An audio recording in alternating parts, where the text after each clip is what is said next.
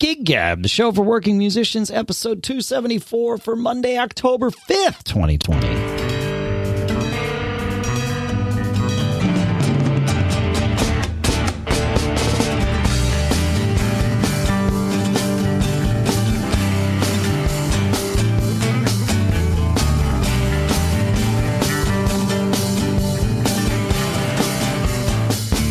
Folks, and welcome to Gig Gab, the show by, for, and about working musicians here in Durham, New Hampshire, because I'm not going anywhere. I'm Dave Hamilton. Here in Napomo, California, it's Paul Kent. Because you're not going anywhere right now either, my friend. Not going anywhere. Um, so is it starting to get cold and, you know, the hints of things starting to shut down for the winter process are happening with you? Um, hints. Y- yes, it's starting to get cold. Like the, you know, we'll have days in the seventies, maybe high sixties, but then at night it's in the forties or fifties, y- you know, so it, like there's a, there's a definite drop off in the evenings, yeah. you know, the, the, the, for sure. But um, yeah, they, they, I mean, we know that things will be shutting down. Uh, outdoor things will be shutting down for the winter. We aren't seeing that yet. Like people are hanging on, you know, like I just got a call for a, a gig with Amanda on Sunday afternoon, you know, this coming Sunday afternoon. So, uh, so we're having the testing conversation as, as of course, you know, outdoor gig, obviously nice. Sunday afternoon. Yeah, yeah, yeah. yeah. So, you, you know, like, yeah, though, but, but, it's like I was pleasantly surprised to get that call. It's like, oh, right, we we might be able to get another one of these in, you know, that kind of thing. So, yeah. So I'm actually driving up to um, do my first. It's I, I guess you'd say it's a rehearsal, but it's kind of more a get together with James, my, my house rocker. But yeah. Yeah. Just the rhythm section, we haven't solved the horns mm. and the projecting of horn, you know, stuff yet. Yeah. So it's just the five of us in the rhythm section, and what we've agreed to, since it's an indoor rehearsal, is masks.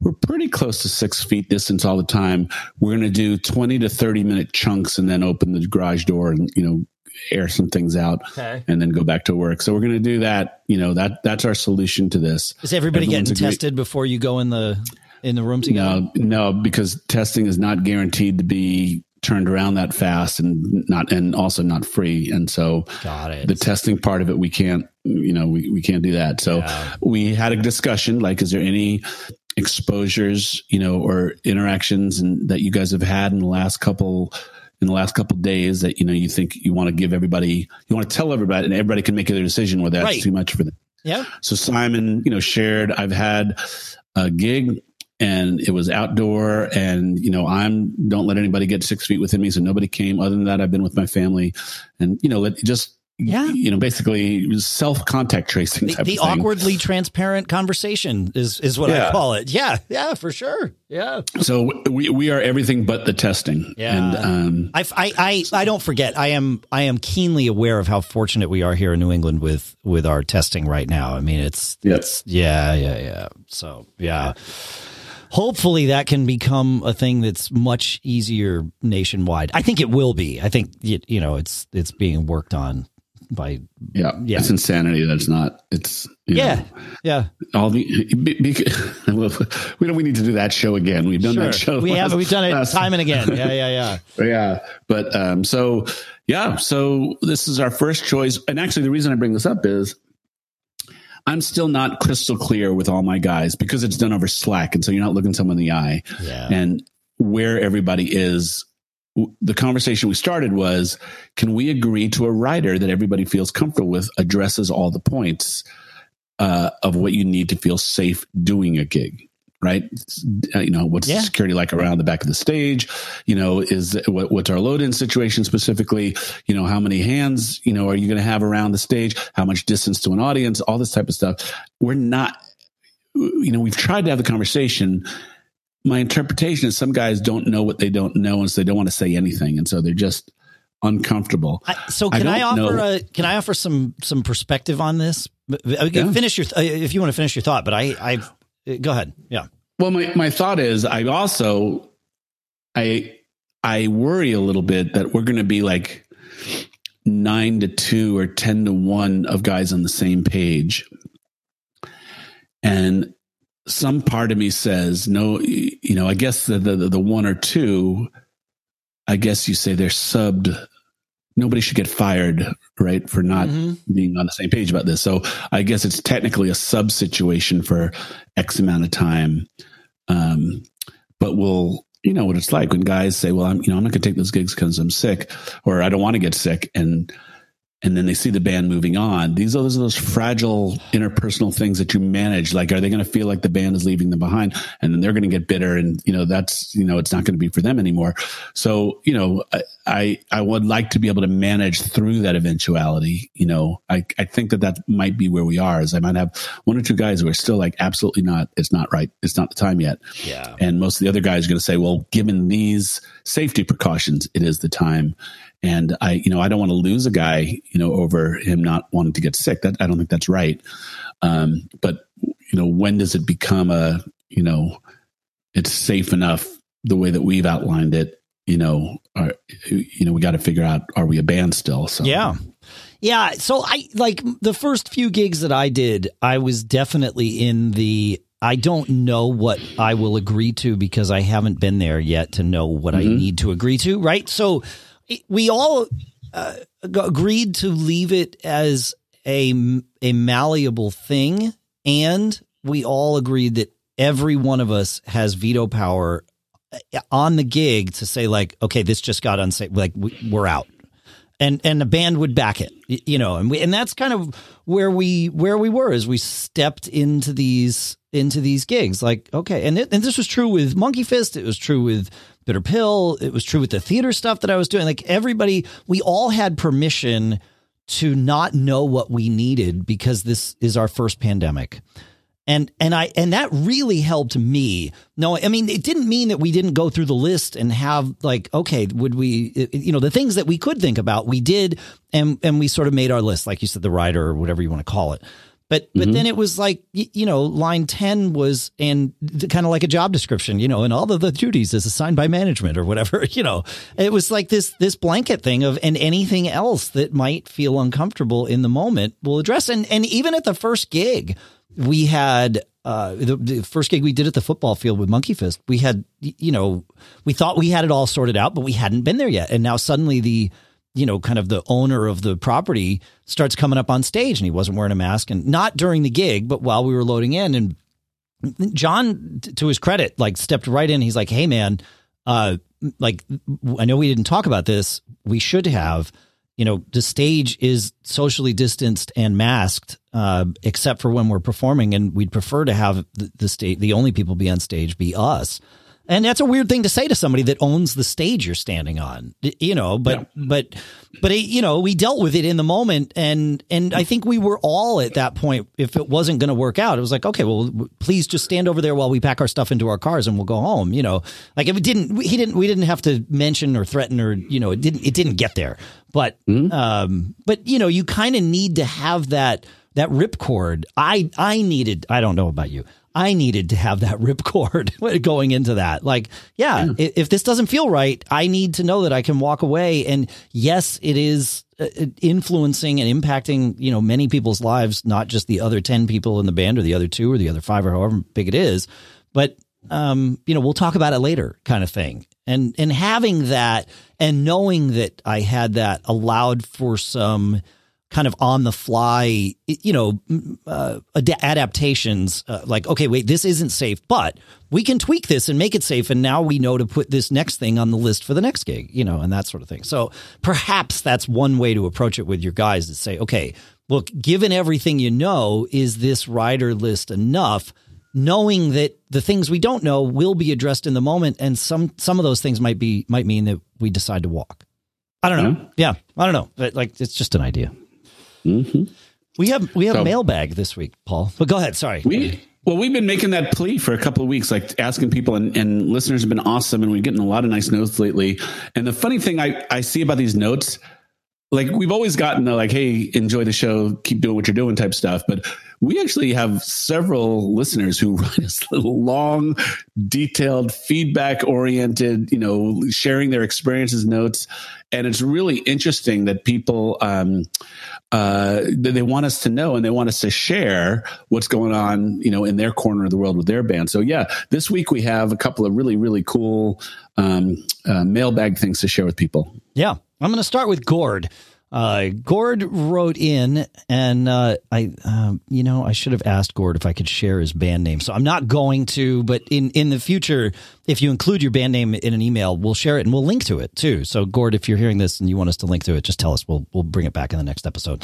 Um, but Gord says, uh, my band is continuing to rehearse during the pandemic as we are a trio and we have enough space to physically distance. All right. Well, well lucky you, Gord. Uh, he says, we are. T- well, I mean, that alone, that alone is like probably worthy of discussion. I think it's great. Like, you know, that, that they're able to do it and very fortunate. He says, we are taking the opportunity to learn new material. Normally, we would add a few tunes to the set and then gauge audience feedback. After a few shows, we then decide where a new song should be in the set in the evening, first, second, third set, or whether it gets dropped altogether. However, due to the pandemic, we have added approximately twenty new tunes in a complete vacuum with no audience feedback whatsoever. Whenever our first show back happens, it has the potential to be amazing or something awful. So this is this is great. Again, very fortunate that you're able to even do this, but you're smart that you're taking this opportunity you have and and in moving your band forward. Now, I, I have a lot of thoughts on this, but the kind of the first one that comes to mind, Paul, because we taught we say it all the time, is always be performing. You know, are you informing your fan base of any of this? Are you, you know, videotaping snippets of rehearsal? Uh, you know, sharing the the names of the new songs you've learned, or maybe even have a contest for your listeners, like share an instrumental section of the tune that you like video quick or whatever, put that on Facebook and, uh, or, you know, YouTube or wherever and say, hey, what song do you think we, we've added to the set? And, you know, keep the engagement happening with the people that are following you so that A, they've got something to be entertained by when they can't be in the room being entertained by you, and B, Uh, you know, you're you're you're engaging people and and and building a little bit of, I don't know. So that that was just one thought that came to mind, and, and that was not that. a huge surprise when people come and see you. Yes, I, you've said something really interesting. I think it's a whole series of shows we can do, but musicians are getting smarter, and because the tools are getting more accessible. So mm. I'm thinking about some of my friends here who, when the pandemic started, they did a couple of streaming things. Purely goodwill, just to keep people entertained and keep themselves sane, which turned into weekly commitments every Saturday at six o'clock, which turned into getting their chops with the tools to make a professional looking stream happen, which turned into conversations I would never have had with them before. Like, you know, here are my metrics from my last stream, the number of viewers I had, how long they were on, to getting some concept that this is a way to aggregate an audience. And, you know, then when I have an audience, what I want to do with them. And when, and it always is dot, dot, dot, you know, when things open up. So there's this, there's this connection that musicians are making now about things that you can do now that are business marketing type things that tie into your overall strategy of having a conversation with your audience. And, and I think um, what you're saying is that if you, if you understand that that's the game you're playing now, the concept of experimenting with new material and, and, um, and talking to your audience about it and setting expectations with your audience, uh, that's an interesting conversation to have. So you're actually including them in your band's growth. You're actually yeah. including them. You know, it's like, a, you know, I have a one friend who listens to us and who's not a musician. I'm like, why is this of interest to you? He goes, oh man, you know, cause I love music and this is like an inside baseball thing. It's a, it's yeah. a peek under the kimono of, you know, what you guys do to do the thing that I enjoy so much. And that type of engagement is really interesting. Some people just want to hear some notes coming over their speakers. Some people want to see you. Some people want to know you. And I would, I would, I would offer that, you know, many people, if you have an audience who's interested in listening what you play, they probably have more than a passing interest in knowing about you. And so finding the appropriate way for your band, I'll leave it at that. Yeah. Um, to kind of communicate your band's journey is a great story and a way to in, engage people and get them on, on your train. Yeah. So, I, I mean, I think, I think this is, yeah, there's opportunities here and, and fun ones too. Like, the, the like the, I, I wish Fling were getting together every week and we could do something like this. Like that would be great. But, but we are doing this like with Bitter Pill, like we were doing the pandemic shows that we, we you know, when we yeah. had the album out, and we've got some other stuff that we're going on, but there's like, it, we are, one thing that, that, you know, I didn't even think about it until now, but one thing that's happening is we are letting the, the we have a, a you know, a, a group, a private group that the the band uses to communicate about, you know, things. And and that's not open to people outside of the band. Right. Yeah. But, but there have been more and more conversations that have just happened on sort of random Facebook threads where the entire band, sometimes it's not even a band member's post. It's like a fan's post or a friend of one of the band members that sort of everybody else knows. It's one of their posts. And then, you know, a subset of the comments will devolve into like band discussion happening in public. Yeah. And, and I did, and it, it felt natural to us. You know, B- Billy comes from the theater world. And so, and I, I do this kind of stuff. I mean, I guess I'm in the theater world, but I'm not an actor, you know, but, but I do this kind of stuff. So I'm used to having parts of my life just be public and, and, you know, somewhat on display.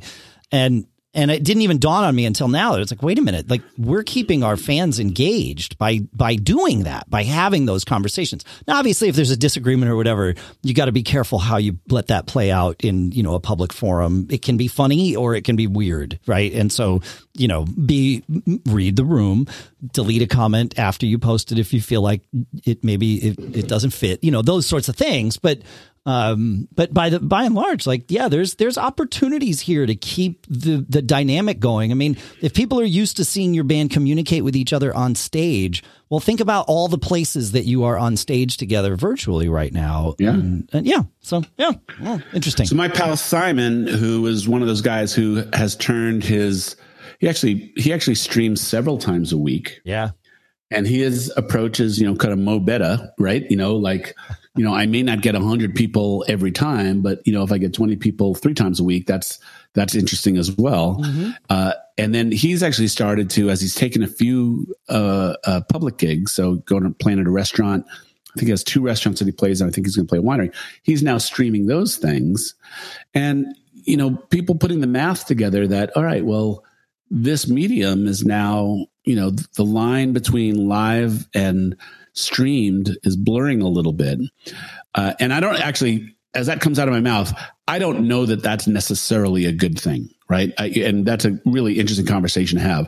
What we do as musicians live in terms of harnessing the energy in a room is, is a... You have to understand how to translate that to a stream. I'm not saying yes. it's, a, it's, a, it's an entirely different skill. I'm just simply saying they're, they're, they're different things that you have to understand how they cross over.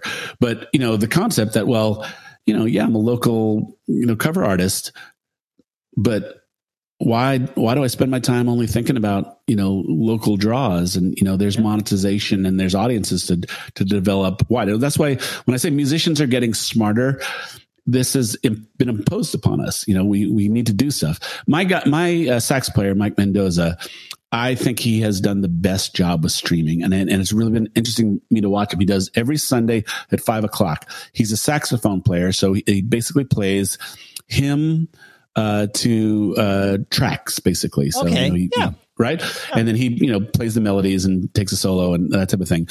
And every week he has advanced his art, um, he, how he address talks to his audience, you know, in between songs. It's almost like a D J, right? He kind of introduces the song. He says hello to people that are that are listening in. It's and it's actually quite entertaining and, and entertaining and it's en- engaging, and um, it is creating a, a vibe. And then he plays, and he's a great player, so you know the music part is always good. I've watched how his. His production values have gone up every single week. You know, I, he invested in some good sound gear. You know, he's mixed excellently. The sound is pristine. And the the newest thing is he is starting to migrate because of some of the conversations like what we've had to YouTube from Facebook. Oh, uh, yeah. You know, for copyright things and for, um, you know, streaming quality things. Uh, so he's he's going through the process of trying to get his his hard-earned Facebook audience over to YouTube for the streams. And um, so he's he like I, I'm going to give you uh, his uh, for the show notes. It'd be cool if people could check it out. His his uh, like. There's a walk-in graphic now. There's a graphic before he starts playing that, that reminds people to click like and, you know, give him a thumbs up. I mean, he's just, and he's, he has learned all this stuff over the course of having to get to this stuff, and it looks great and it sounds great. And he's done a really super job.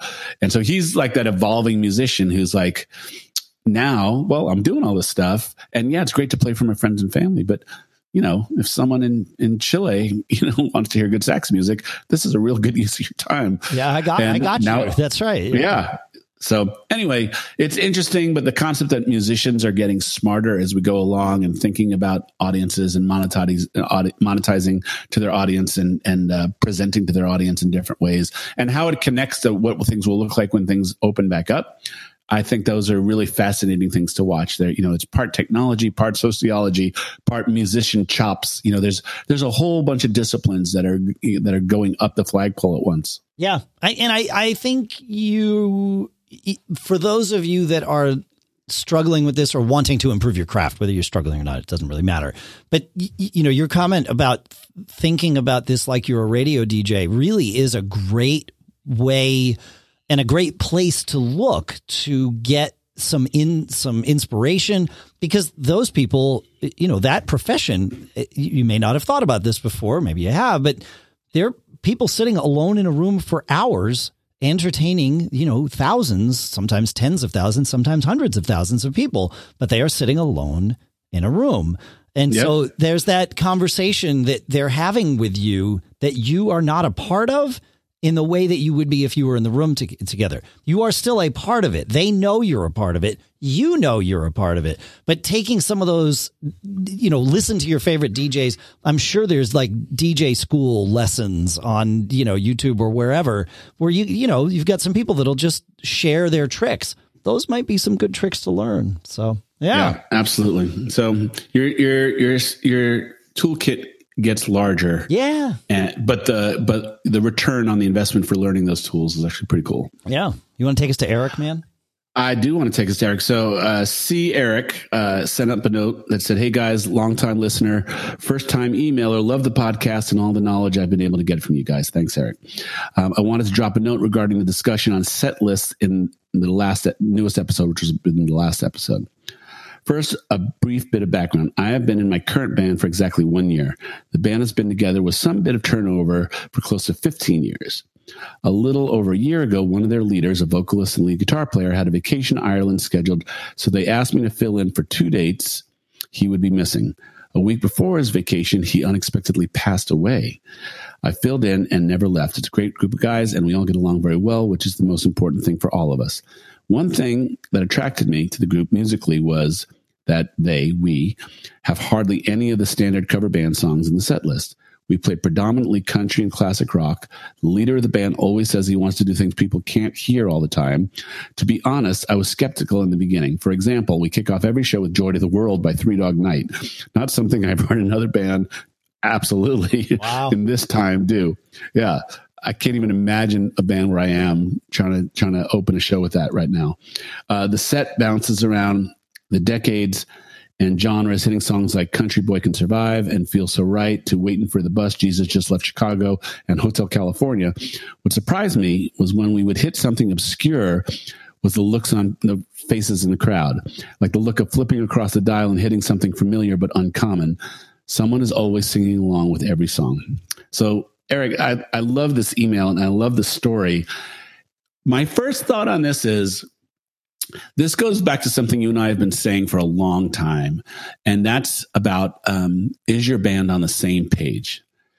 I think one of the foundational things to make that work, what Eric is describing, is that everybody has to love the challenge of that journey of going over with uncommon material. Yep. I've I've played with guys who are like, no, you know, we're here to make people dance, give them the stuff they want, give them the familiar, and then we'll work. And uh, that guy or those guys are not on that same page.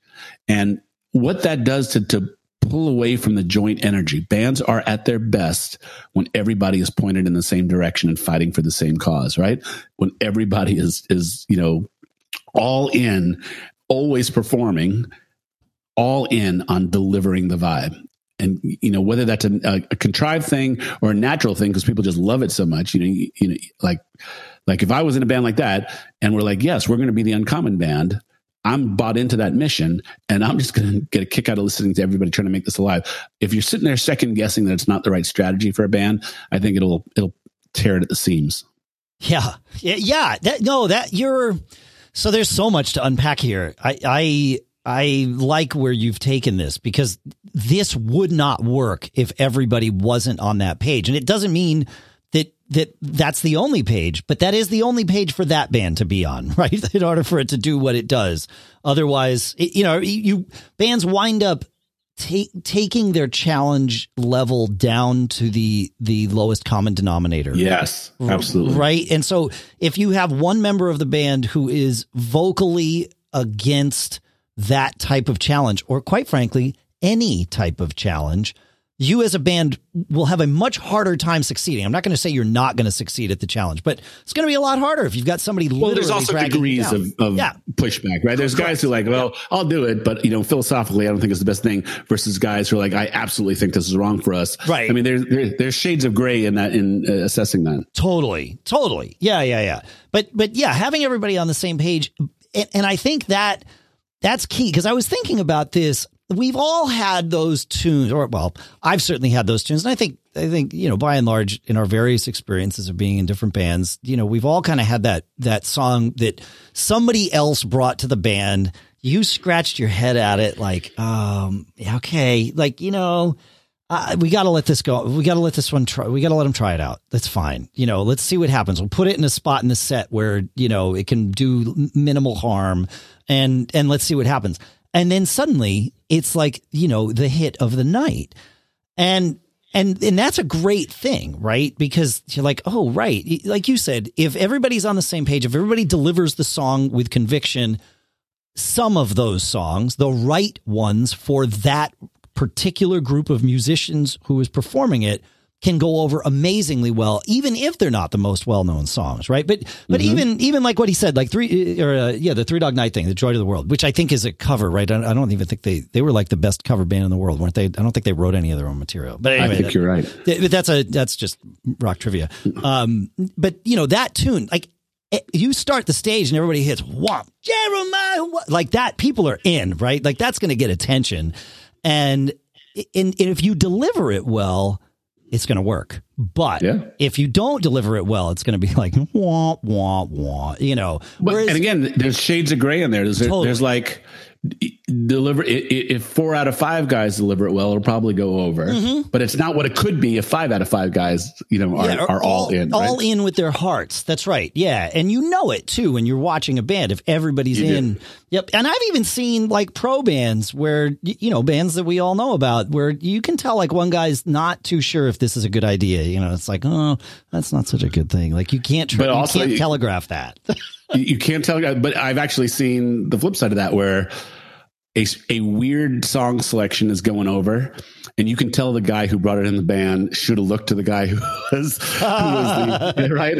And, yep. and, you know, told you, you so. know, kind of get that, yeah, I told you so, exactly. I, I've played with a guy who um, does that type of stuff. He kind of brings challenging out there material. And he is very good at single-mindedly knowing he has to sell the song to the audience and sell the song in the band.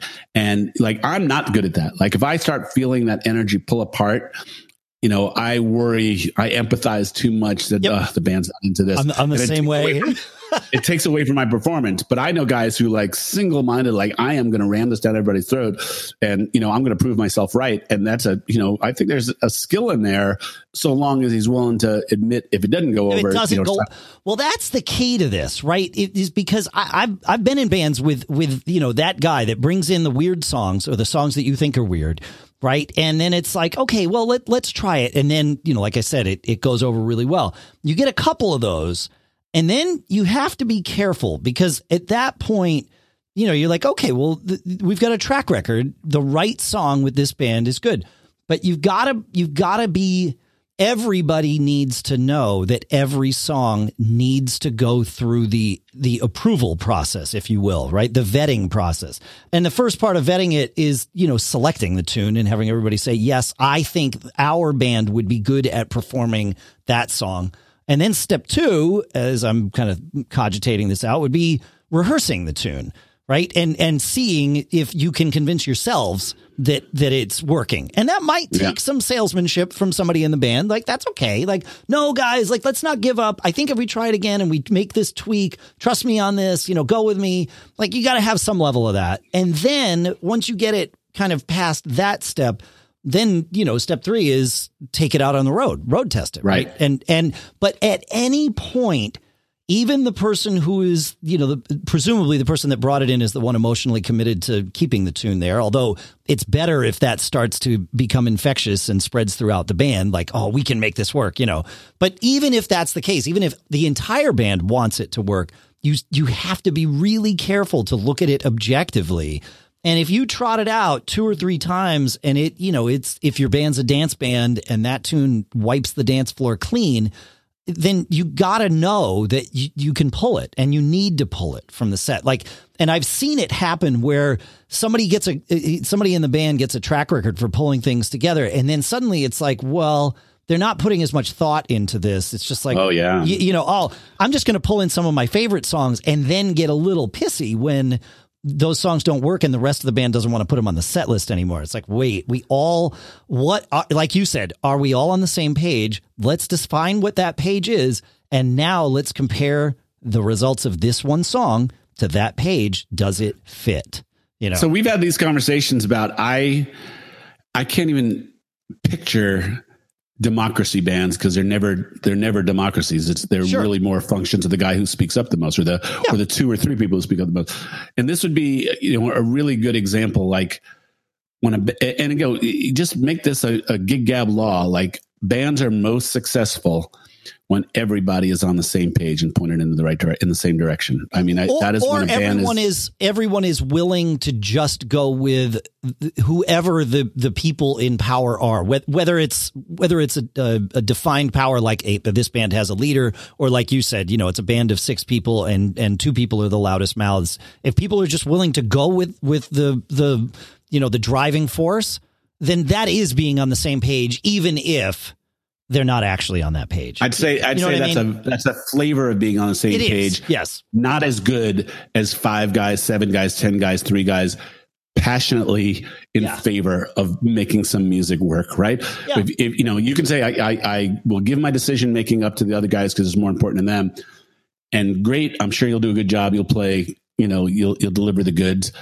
But um, but that feeling when everybody is is pumped about a set, a song, you know, a section of a show, a medley or whatever it may be, you know, that, that is when bands do their greatest work. You know, when, when everybody is there, you know, everybody is fully present, not just, not just like agreeable, but like all bought in.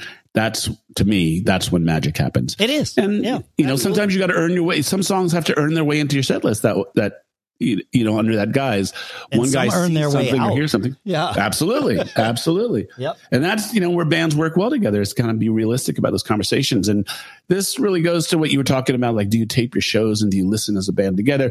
Do you, do you do a, a band thread? You know, kind of like we, like we did those things with the MacWorld band, you know, yeah. like we, we dissected that stuff to death afterwards about what worked, you know, and that was a once a year band about what we were going to. Yeah, but it was a once a year band with like massively crazy people that, that loved to obsess over even the minutest of details. So, but that's, but my point great. is that it, is it, it made it every time made it better because yes. we, we would, you know, actually take these things apart, songs that didn't work, parts that didn't work, and, you know, obsess over them.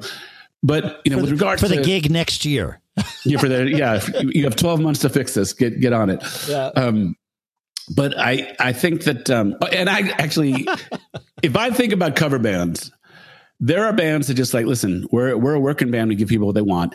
And I think that the other type, almost every other band is the, you know, you haven't seen my fastball, right? They all have, they all have, I, they all say, you know, we, we pick stuff nobody will try, or they pick stuff that you haven't heard in a long time. I mean, everybody likes that, that journey of trying to find music that's meaningful to you, that you want to reinterpret for other people. And, you know, the thought of, you know, we, we have dissected this, yeah. playing Sweet Home Alabama every night, you know, versus go deeper into Skinner's catalog. you know, there's two schools of thought on that. And not only two, again, shades of gray in between. But most most bands, at least passingly, talk about, oh, wouldn't it be cool to bring this back or to do this yeah. this way or that? And I, I think that's part of the noble pursuit. I, I guarantee you, we're going to have bands here who heard this episode and they're like, we could do Joy to the World in our set. Like, our band would kill that tune. Yeah. I, like, I'm thinking about our wedding band. Like, Uptown Celebration would, like, Marty would sing the crap out of that song. And what a great way to start the set, right? Like, yeah. I, like, I'm definitely going to steal that idea. And I hope I'm not playing any, like, I hope I'm not competing with, with Gord's band, because that's not the point of Eric's band. Uh, I th- oh, was it Eric that did Joy to the World yeah. in his set? Sorry about that. Sorry, Eric. Yeah. Um, th- you know, I hope we're not competing together. But, uh, but yeah, like that.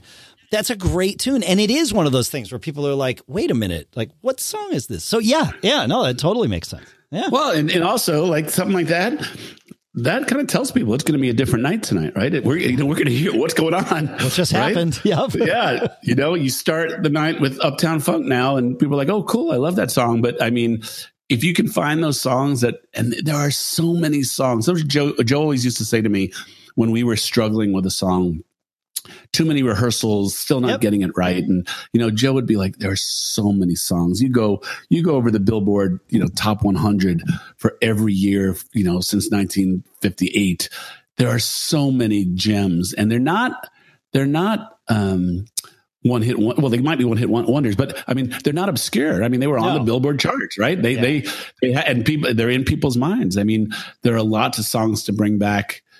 That uh and Joy to the World would be one. That was probably number one song, right? Oh yeah, yeah. That song's not. I mean, it's obscure in in the realm of let me see your cover, cover band set list, yeah. right? Yeah. But otherwise, it's not an obscure tune at all. It, you know, and, and and there are lots of songs like that. Yeah, I, w- I really what I want to do is see Eric's set list. So Eric, if you want to send that along, Eric, if you're out there, yeah, yeah, delight I, d- delight us, Alex, uh, Eric, Eric, send us your set list. Boy, we've called him Gord. I mean, I know we had a question from Gord, so we called him Gord and Eric. This is like I got to the gig the other night with uh, with Bitter Pill and was introducing myself to the the sound engineer, and the night before I, I swear somebody told me that his name was Alex, and and so um he said his name to me, and I'm like, uh, he didn't say Alex, and I'm like loading my stuff in, he's like on the stage, we both have masks on, I can't see his mouth, obviously, you know, we're far away from each other, and I'm like, oh, oh okay uh, you know, Eric, I think I said, he's like, what? No, my name's My name's Jack. And I'm like, okay. And then I come, I, I brought some gear. And when I came back with my second round of gear, another band member had showed up, and I'm like, guys, this is Jake. And he's like, well, it's Jack, but you know, you're getting closer. And so it's like, crap, what am I doing with this poor guy? So yeah, anyway. Yeah. Sorry, Eric, but we still want to see your set list. And we're really appreciative of your question, because it's a good topic. Like I, I like this. I like knowing, we've talked about this a few times, you know, when we had Steve Siakotis on the show a number of years ago, he called them aha songs, right? And, and to be fair, you know, Take on Me is probably one of these tunes, although I think it's become more popular for cover bands to play it in, in recent years. But, um, but these are those songs. But I, I like hearing that it's working. Like there, there is at least one band out there, and it's Eric's mm-hmm. band, like delivering these somewhat off the beaten path tunes. Like I love Jesus Just Left Chicago. That's a great little groove. And, uh, and everybody, you know, everybody's heard that song on the radio, even if it's not, mm-hmm. when you think of Z Z Top, you know, it doesn't, you don't like most people don't say, oh yeah, th- you know, that's the song. They, they think A Sharp Dressed Man or something, but whatever, you know, that's good. Uh, Paul, I got to play with a new toy recently.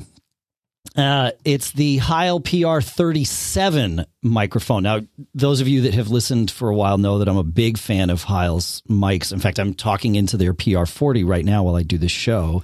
And on stage, I've found that I really like the Heil mics as vocal mics, uh, specifically behind the drums, because the the one that I, well, I used a P R thirty for years and now have, have sort of upgraded or migrated to the P R thirty-one B W, which is the same mic, just half the distance, half the length, and really, truly built for, you know, a singing drummer. So I've got kind of some room around it with a right angle cable. They've had their their P R thirty-five handheld mic for a while, and I've got a few of those here. I'm not as as much of a fan of the E Q pattern on those. I, I, it doesn't quite have the high-end uh, articulation and presence for my type of voice that the P R thirty and thirty-one do. Well, the P R thirty-seven is, seems to be this handheld mic that solves that problem. Uh, it's got uh, an increased off-axis, you know, rear rejection, which is good for a, a you know singing drummer, but also good for lots of other things too.